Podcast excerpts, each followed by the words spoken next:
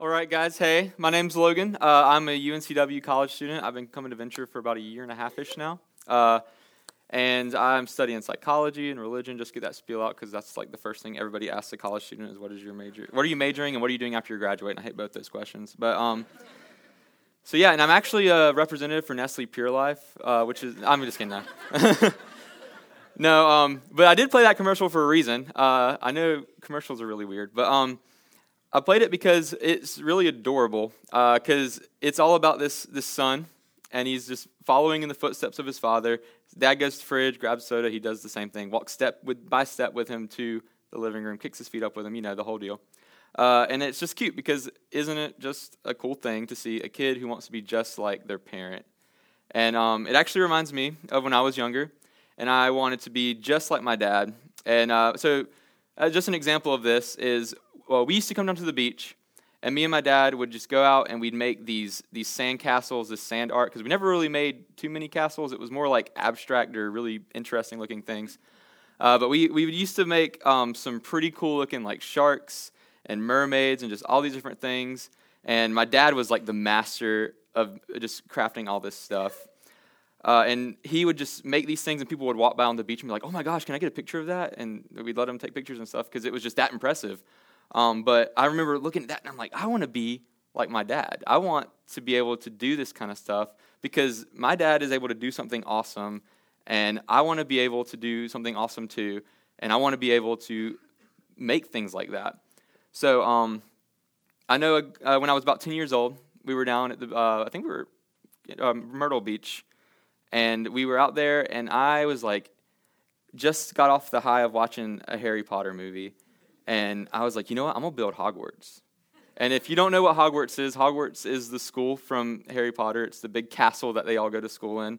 Uh, but I was like, you know what? I will do this. My 10 year old self is going to sit here for a couple hours and I'm going to build a Hogwarts worthy of a 10 year old's image of Hogwarts. So I began the, the long process of trying to take all this sand and just form it and build this, this castle like structure. And I would go get shells and stuff and decorate it and try to make it look something like a 10 year old representation of what that's supposed to be. But the one thing I realized is the more I tried to do that when I was not being helped by my dad, the more it just looked awful. Uh, I remember I tried to build a bridge and it just collapsed. And I was just fed up with it. And I'm like, this is, it looks like a giant clump of dirt. It doesn't look like a sandcastle. Uh, but then my dad came over and he's like, okay, buddy, we're going to actually sit down. We're going to build this castle. So uh, he was, he, we sat down. He's like, okay, I want you to go get sand. I want you to go pick up some shells. I want you to pick up some sticks, and you're going to bring them back to me, and we're going to build this castle. So I remember we sat there for a couple hours, even longer. We had brutal sunburns because everybody in my family just burns and they don't tan. But um, after a couple hours, we had this thing that looked like Hogwarts, sort of. Uh, because naturally Hogwarts is you're not going to build a Hogwarts out of sand. But it looked to my 10 year old imagination, I'm like, this is awesome. This is Hogwarts. We build this crazy big awesome thing. But the thing is, I didn't do anything.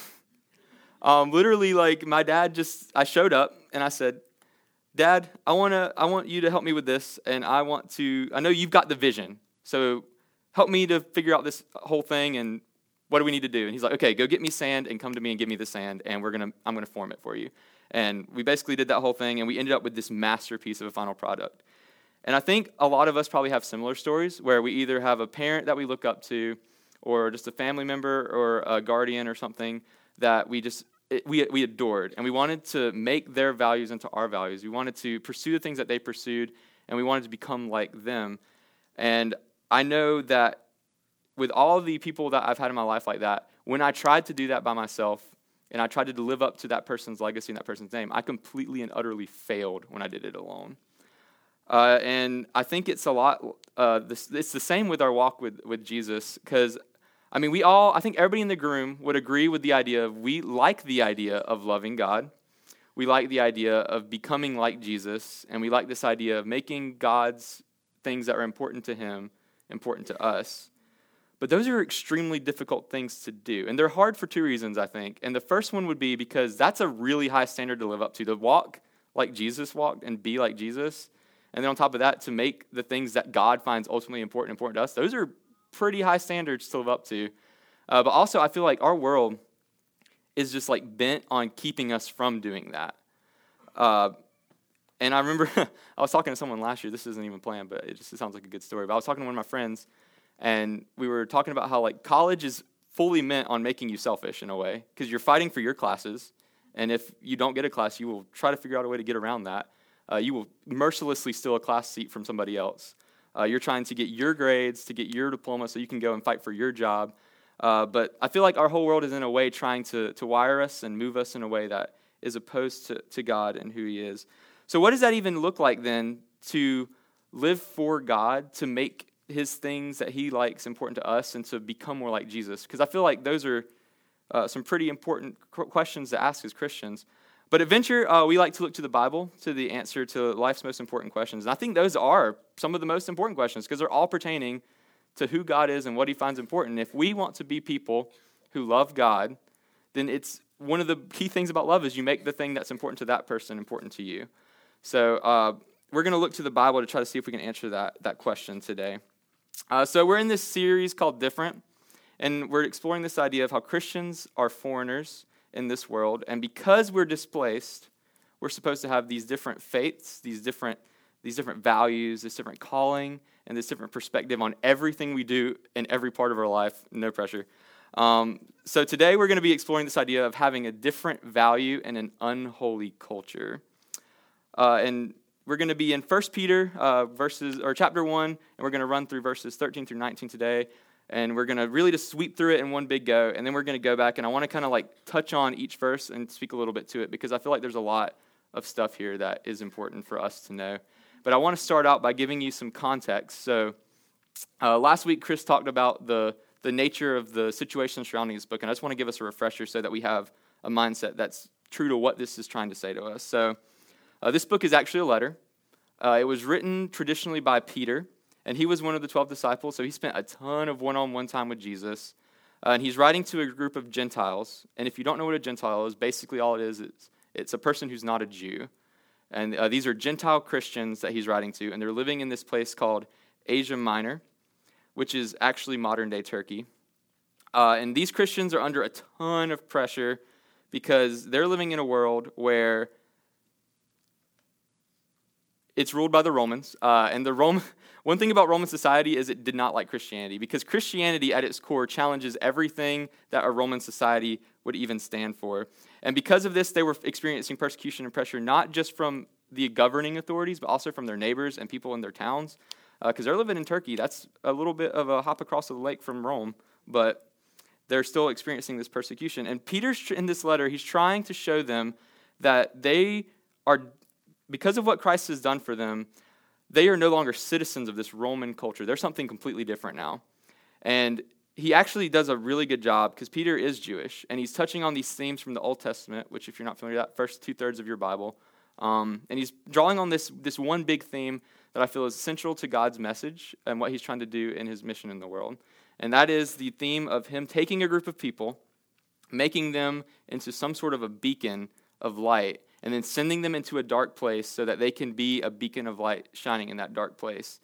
And just as these Christians in, uh, in Asia Minor were experiencing all this persecution and all this stuff, they were also being formed into this beacon of light that was supposed to shine in that culture of Rome and bring people to itself. Uh, so, starting in verse 13, we're going to run through them all real quick.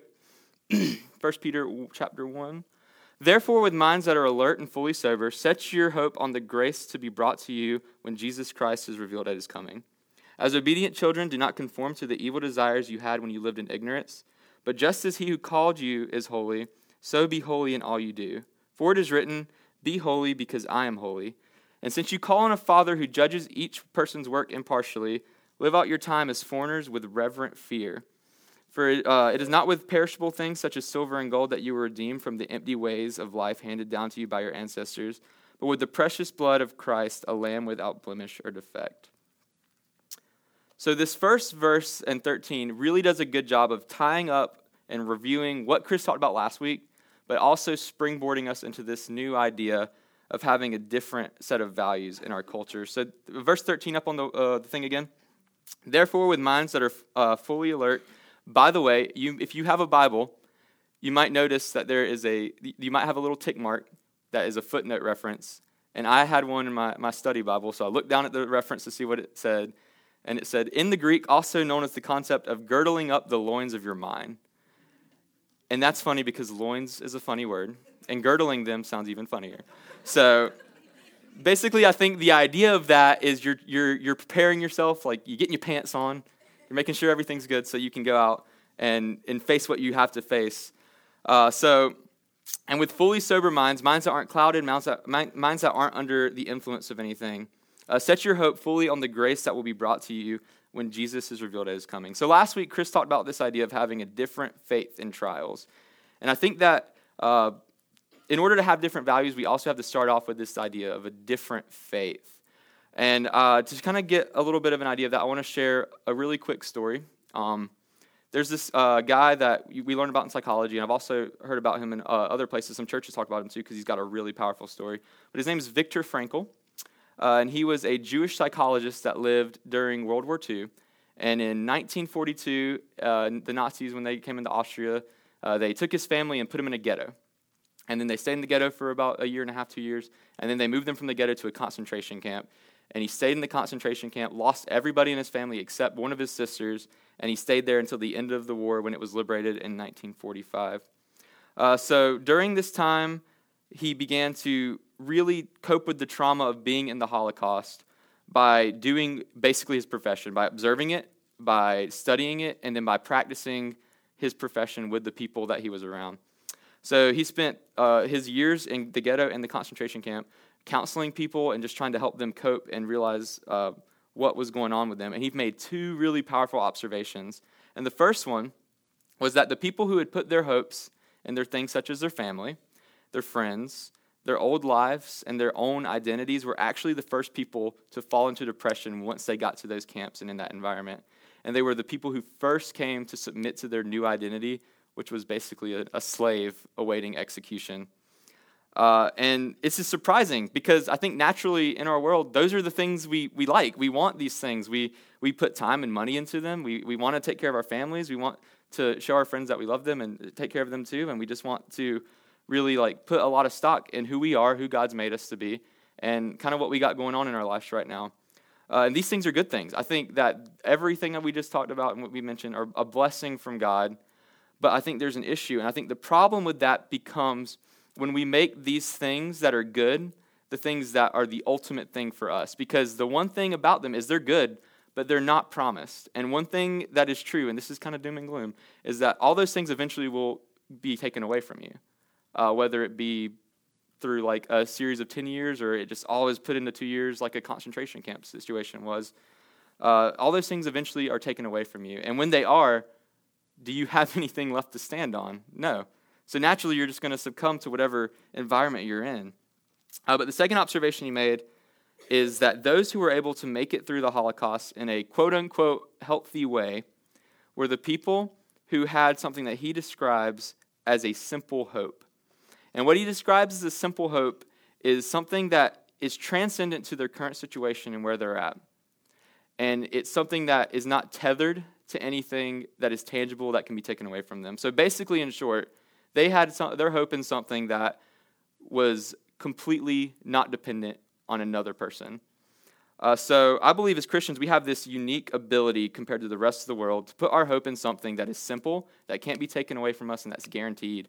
And I'd even go as far as to say it's this idea of a concrete hope. And what I mean by that is it's not just a wishful thinking type of hope, like, oh, I really, really hope that the Panthers go to the Super Bowl. Like, I'm hoping, but you know, I don't know for sure. I'm going to be like, yeah, the Panthers are going. I've already pre ordered my tickets. Like, no, that's not a sure, concrete hope. But I think what God offers us is this concrete hope and our ability to fully put our trust in that.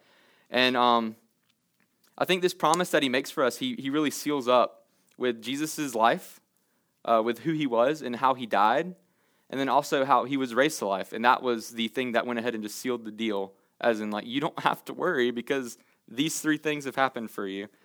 And uh, I think when we fully put our hope in Christ and we begin to have that idea of a concrete faith, we're actually living out what the Bible calls the uh, a really functional definition of what the Bible calls faith, which is this idea of being completely sure about something that you cannot see. Uh, but the last part of this verse, it really talks about how we should bank on this hope. It says, Set your hope on the grace that will be brought to you uh, when Jesus Christ is revealed at his coming. Like, it expects us to bank on that. And um, it's not only a, a thing that we should use to help us get through trials, but I think it's also fuel to the fire that we should have to begin pursuing God in all other areas of our life. So, moving on uh, to verse 14. As obedient children, did not conform to the evil desires you had when you lived in ignorance. Uh, so, last week, Chris talked about this idea of once you become a Christian, you are adopted into God's family. You're made a son or daughter of God. Uh, but the thing about adoption and if you have been adopted or you know people who are adopted, the reason that someone is being adopted is because they were in a situation that wasn't good and somebody said, I want that child. And I know their situation, but I still want them. I want them to be a part of my family. So they take them out of that situation and into their home and they love them and treat them the way that they should, or I hope they do. But um, uh, I think we have to remember that we're being adopted out of something if we're being brought into Christ's family. And I think this verse can do a lot to help us uh, get with the idea of what does it mean for us to be adopted out of something and what does it look like and what are we adopted out of uh, so i'm going to talk about that for a second but just as a preface i'm a huge nerd and i really am a huge bible nerd like huge and my idea of a good time is popping some popcorn and getting a blanket and sitting on the couch and putting on a seminary lecture and taking notes and being like oh yeah propitiation yeah but um, and then I also have tried to learn biblical Hebrew in the past, which that just shows. And all my college friends are like, "Oh gosh, she's about to go on a Hebrew rant." But no, I'm not going to. Not yet, at least. Um, but as I begin to try to study and understand the Bible, I've learned a lot of really cool stuff that gives so much context to what it's trying to say and what these these verses we talk about say. And one thing that I find super interesting is the cultures that surround these books of the Bible and what they mean for the story. Uh, so, like I mentioned earlier, this is a book that's written to people who are in a Roman world. And one of the key things about a Roman world is that at its core, it operates against God and what God stands for. So, this nation, if you don't know anything about the Roman Empire, was all about this idea of spreading through conquering uh, and keeping its influence and keeping its version of peace through violence. And it sought pleasures and it sought to just really just pursue the pleasures in life and minimize anything that's discomfort or discomforting. And just really at its core it wanted to play god. It wanted to decide the rights and the wrongs. It was all about idol worship and trying to bend the god's will to your will so that you can go out. That's basically why you worshiped the idol in the roman culture is because you wanted a god backing you up so that you could fulfill your purpose but um, in, in essence this is against what god is for and these Romans didn't really want input from the God of the universe. And they didn't want to be challenged by anybody, too, which is why Christians were such a hot target for them. But near this book, Peter also makes this really nerdy reference, but I really like it, uh, where he refers to this, this way big archetype throughout the entire Bible of this nation of Babylon and how this is the nation of uh, people that are set up against God. And in the Old Testament, if you know anything about the Old Testament, Babylon is also a culture that's ruling the world, uh, just like Rome. Uh, and in that uh, in the old testament god's people the israelites are taken into exile. They're made captives of babylon. They're foreigners in another country and god's also pouring into them and telling them how they should go about doing that as well. And it's it's that continuation story about god separating a group of people making them into a beacon of light and sending them out. But uh, i digress but the thing is that these two cultures are very similar because they both embody what it means to be set against god they don't really want god's input they want to kind of play and make the rules by their own ways. They want to make their values their values, and if it's a God value, it might fit in there some way, but it's going to be warped a little bit. Uh, and I think it's not too hard for us to kind of look out into our world and see that we kind of live in the same type of a thing. We live in a Babylon, we live in a, a Roman culture. Uh, because if you look out, you just see people arguing all the time about everything. And what does God say about this? What does God say about that? In the church, even. Uh, but then, like on a more political level, it's just a mess. I don't even want to get in that. But um, I think our culture is very much like the Roman culture because one thing that we do like to do, and we talk about this all the time in psychology, is we like to pursue pleasure. We are hedonists in our culture. We don't like pain, and we really like good things. And our culture manifests that desire in different ways. But I think one of the biggest ways that we our culture does do that is through things like pornography.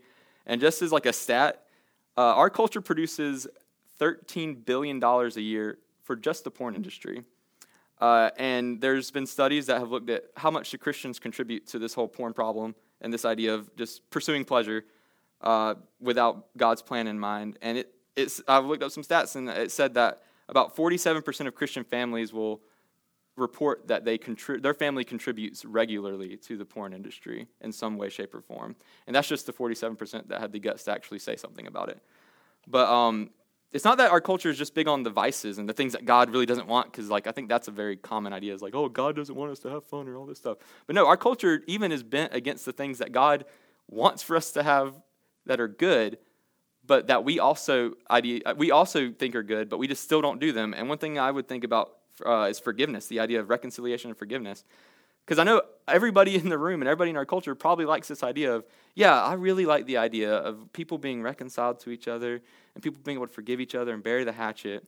But when you look at the stats, um, 94% of people in the, in the country say that they want that, but 60% of them also say, I will not pursue forgiveness with someone else unless they completely change their lifestyle or who they are, or they come and apologize to me first. And although the, our culture is 2,000 years older than Roman culture and w- even longer than Babylonian culture, we, ha- we kind of have the same problem.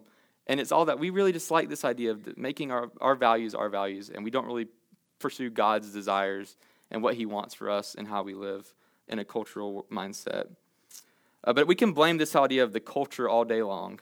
But basically, if you look at what a culture is, it's just a group of people and I think that the reason that Babylon was as unholy as Babylon is, and that Rome was as unholy as Rome was, and that our culture is as unholy as our culture is, is because it's just made up of a ton of people who, in the core of who they are, really want to play God. And they really want to decide, these are my values. I don't really, I like the idea of God's values, but that's not practical to me. I don't know if I want to do that. And it's, I think it's because of that that we see this unholy culture. But I think God, as He adopts us into this family, He's adopting us out of this, this culture of wanting to play God, of wanting to have ourself on the throne in our life, and wanting to be these Romans and these Babylonians. Uh, and He's called us to this alternative that He has to define our values by Him. So, what does that alternative look like? And I think we can see a little bit of that in the next two verses. So, 15, 16. Uh, but just as He who called you is holy, so be holy in all you do. For it is written, Be holy because I am holy. So instead of being the citizen of our old culture, we're adopted out of that. We're put into God's family, and He has this desire for us to become holy. And I don't know about you, but that's a very churchy word, holy.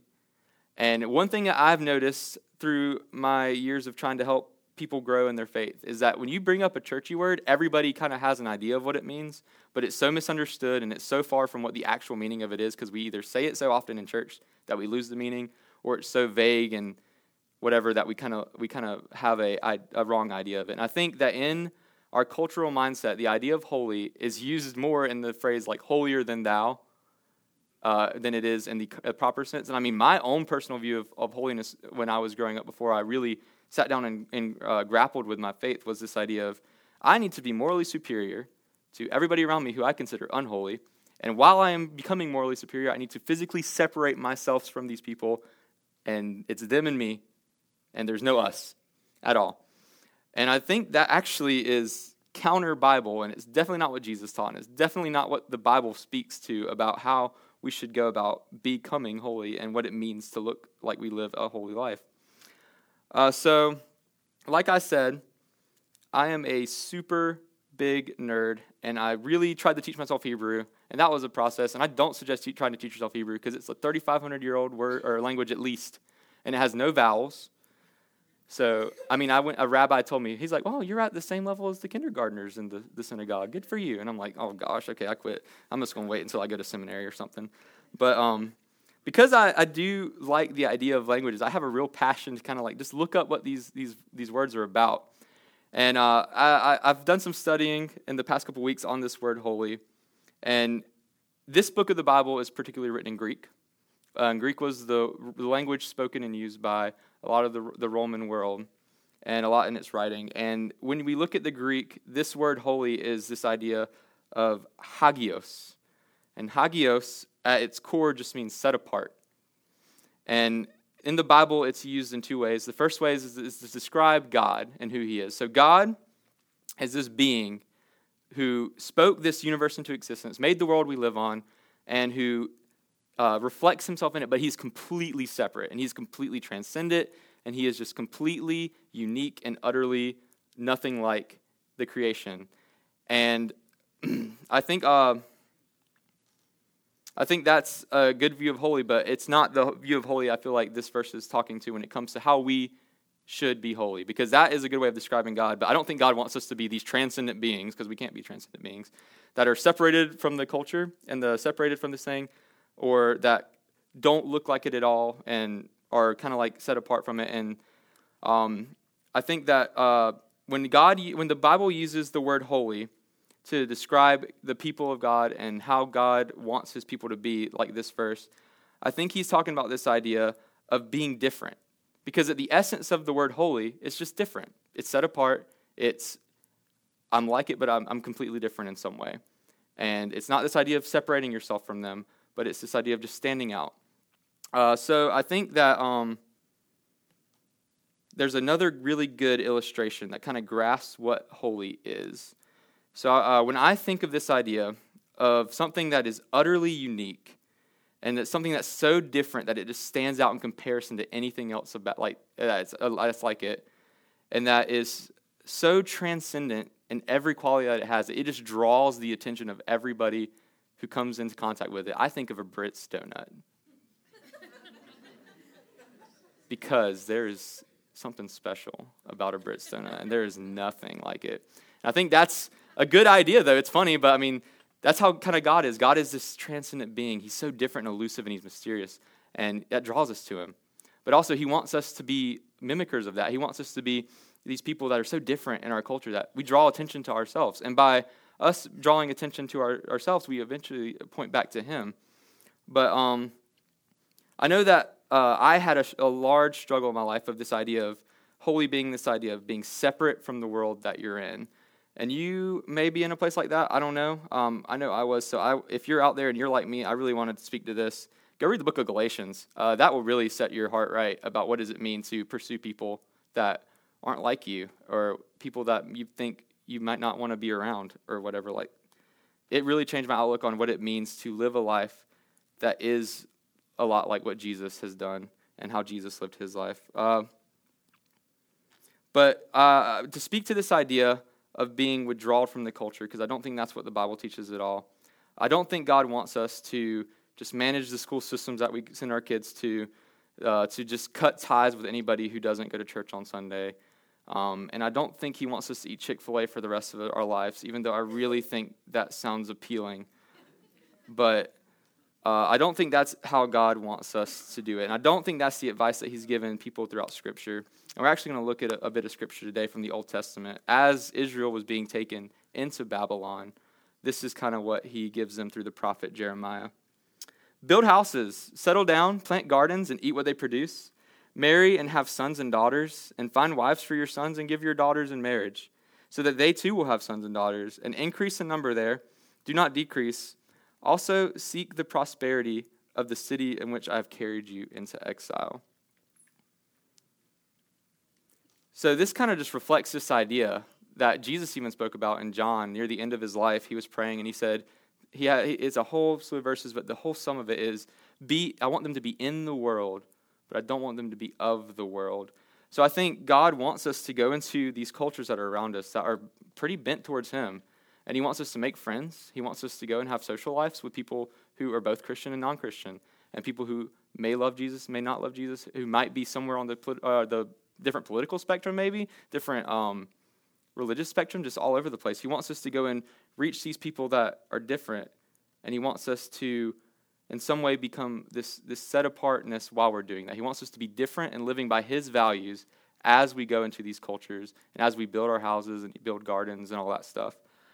Uh, so, how do we achieve this idea of holiness then? Because I think it's a, we all could agree that it's a really good idea. Like God set up a pretty cool plan here of how He wants to draw people through people. So, um, how do we get that? How do we become holy? And the, I think the, the the bummer is that I don't think we actually can do it on our own. And I think when we do try to pursue God's holiness for us and what He, he is kind of His values that He has set, for by ourselves, I think we end up doing exactly what I did, where I was building my sandcastle by myself, and I didn't have enough of scope, I didn't have enough uh, of an idea, I didn't have the, the mental resources to actually be able to pull that off, and it ended up looking like a giant pile of sand. And I think that's kind of the same way with this. If we try to do this by ourselves, it, it doesn't work out well. And I think that's because at our very core, our very own nature is so distorted that we begin to seize autonomy in that process. We begin to make ourselves God as we're trying to follow God, and that just ends up bad, and we end up be making uh, God a subject to ourselves rather than letting Him be the thing that defines everything for us. Okay, didn't mean to do that. Uh, so I think God knew that, and I think that He understands the brokenness and the rebellious nature of our hearts. But I also think He has made a way to kind of combat that and to transform our rebellious hearts into a heart that He desires for His newly adopted children. Uh, and I think we see in the book of Romans, if you haven't read Romans, just go read through Romans. You will learn so much. But in the book of Romans, we see this, this idea of God desiring to conform a group of people to the image of his son. And I think that's what God is trying to do for us to make us from these rebellious people into his children is he's trying to conform us to that image of his son. And for those of you uh, who have been in the church in a while or who have been pursuing God for a while, you may know this as the idea of sanctification. And uh, the Bible makes it very clear that once somebody becomes a Christian, they get this thing called the Holy Spirit. And there's that word again, holy. Uh, God's personal, but completely set apart, completely other, transcendent spirit that comes to dwell inside of that person and begins actually helping them make those changes to become like God. I mean, Chris talks about the Holy Spirit sometimes as when you become a Christian, you invite God into your heart as a roommate. And when you become a roommate, uh, things just start changing in the environment, that social environment there, and the roommate starts to have say in things. And I think that uh, as we begin to have that relationship with Christ, we, we get the Holy Spirit in our heart, and He starts to do that thing for us. Uh, so I think that um, in order for us to have the Spirit start refining us, all it takes for us to do is to start that relationship with God through Jesus, and for us to just show up, say, What do you want me to do? And how can I pursue you? And then just do what He says. And it'd be just like me going up to my dad, and after we completely failed at, I, I completely failed at building that sandcastle, and be like, okay, I want you to go do this, this, and this, and I want you to come back to me. I want you to just pursue what I am trying to get you to do, and through those, through that event, I will, I will help transform what we're building into something that isn't just something that's going to fall over. That's something that's going to be beautiful and it's going to last.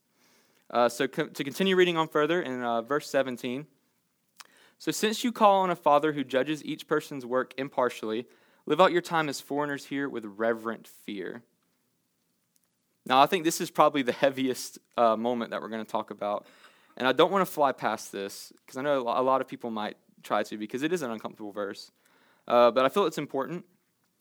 Uh, and I think it's important. I think it's an uncomfortable topic because it has to do with this idea of God being something to be feared.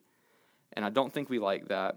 But I think it's important if we want to have a reverent fear of God, which I think is a good thing, we have to understand why is there even a need for there to be some sort of fear in the first place. Uh, and I think it's at, because at God's core, He is a just God. And I think we all like the idea, like, yeah, we want justice. I mean, I personally don't have a problem with road rage as much. God's kind of blessed me with some patience when it comes to people. But I know a lot of people struggle with road rage.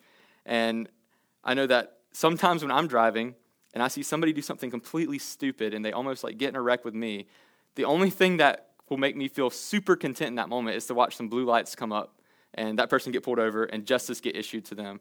And I'm like, that's what you get for putting people in danger. But um, I think uh, God's justice is actually more of a way of an extension of his mercy. And what I mean by that is I think God is a God that cares. And he cares about his creation, he cares about the world that he's made, and he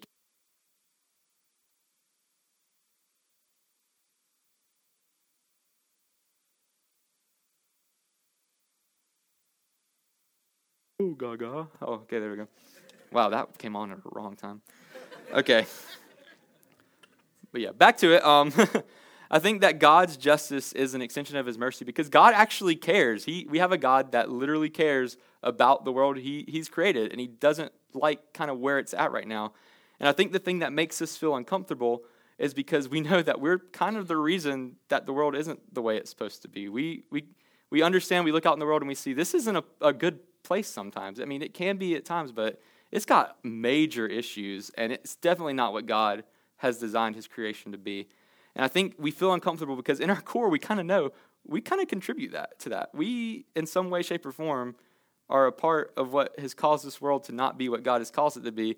And because we have a God that actually cares about his creation, he, he wants to do he wants to make it right. And somebody kind of has to pay for what's been done. That's what justice is entailing. And he's a perfectly just person, so he will issue it as it's needed without any uh, uh, partiality. Uh, but I know that when I feel like I'm in a moment like this, where I'm kind of like convicted of that, like I, I do contribute to this. And I know that when I feel like I've been pulled over by a cop, which happened to me the other day, but it wasn't a real cop, but that's another story, um, a security officer. But um, when I'm pulled over and I'm sitting there and I know, like, okay, I have done something. Like, I am in the hot seat right now. The only thing that can make me feel content is if that police officer says, you know what? I'm going to let you go. And that just brings a whole peace, it brings a whole joy, and it just brings a new perspective, and it definitely makes me want to uh, just leave those old ways behind so that I don't have to worry about that condemnation or anything like that anymore. Uh, but I want to just keep on reading, uh, and I feel like this is a really good way to kind of tie up these verses because it, it doesn't just leave us hanging on the doom and gloom of the judgment. I think this is where God really just speaks uh, about some major truths and uh, what He's done. So, verses 18 and 19. For you know that it is not with perishable things such as silver and gold that you were redeemed from the empty ways of life handed down to you by your ancestors, but with the precious blood of Christ, a lamb without blemish or defect. So I think what these verses are talking about is to this thing that the Christ, uh, that Christians call the gospel, and it's a big fancy word, big churchy word, but literally all that means is good news. And uh, I think that this gospel, this, this, this, what this is talking about, this is the climax of the Bible. This is the climax of God's plan and how He is going to go about making people into beacons of light. And I think the amazing thing about Jesus is that He actually is the one who let us off the hook. He is God Himself, and He takes that punishment. He bears that, that punishment that we just talked about so that we don't have to, that we're, we're set free and we're off the hook. And that's what the good news is. And I think that. Um, that process not only is something that just lets us be able to be free and be blameless in God's sight, but I think it also is the way that God has made it so that we can enter into his family and we can actually have this idea of starting to pursue holiness with God. And I think it's this gift of grace, this fact that we have been made blameless and that we have this promise of eternal life in Christ that should motivate us to allow him to set us apart, to allow him to refine us, and I think it's this grace and this gift that is the thing that should sustain us when we are feeling pressures and we are feeling oppositions from our cultures and we feel discouraged. And I think it's this gift that should encourage us as people who want to follow Christ to go out into the dark places of the world and begin shining God's light and begin bringing hope, begin bringing healing, but ultimately bringing reconciliation between God and the people of this world who he loves and wants to be a part of his family. And uh, it makes me think about how when me and my dad finished building this sandcastle, um, I was given full credit for it. Like I was, I did nothing. I just showed up and I handed things to my dad and let my dad just do all the work, all the molding. Uh, but all, all I was is present. And when I did that, and after we finished building that masterpiece, like I got the credit. Like I was in all the pictures with it. Whenever people would walk by and be like, "Oh my gosh, you built this," they'd be like, "Oh, that was my son." And I was like, "What? I didn't do anything." But I got full credit for building that sandcastle and for that final product. But the thing is, I didn't do anything. But I think that's exactly how it is with this idea of holiness. Is like God wants to make us into something. He's going to make us into something. All we have to do is literally show up and just pursue Him. And when we do that, He begins to refine us through the Spirit, and He begins to accredit this, this end product to us.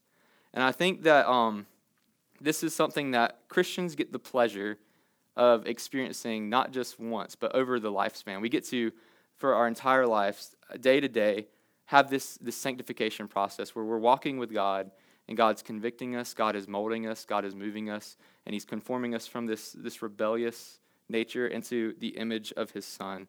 And I think that's a beautiful thing, and I think that's probably one of the coolest things about sanctification is that we get to live in that on a day to day basis. We have this process that we're walking through with God. Uh, so uh, I kind of want to go ahead and close this in some prayer uh, before we break out to communion. But uh, if you want to, just go ahead and uh, bow your heads with me.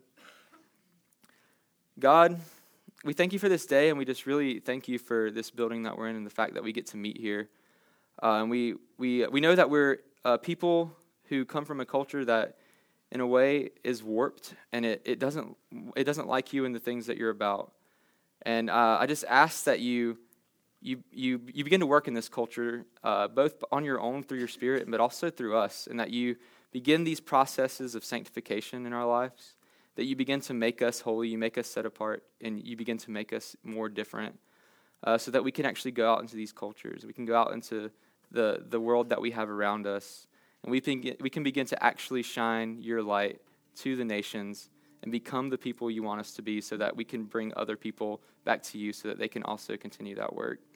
Uh, and we thank you for Jesus and what he did on the cross for us and how that it makes all that possible and how we are able to have this relationship with you through him and that we're able to even start this process of sanctification, this process of becoming different, becoming holy through you and what you've done on the cross. Uh, so we just ask that you begin these works in all of us today as we get ready to close.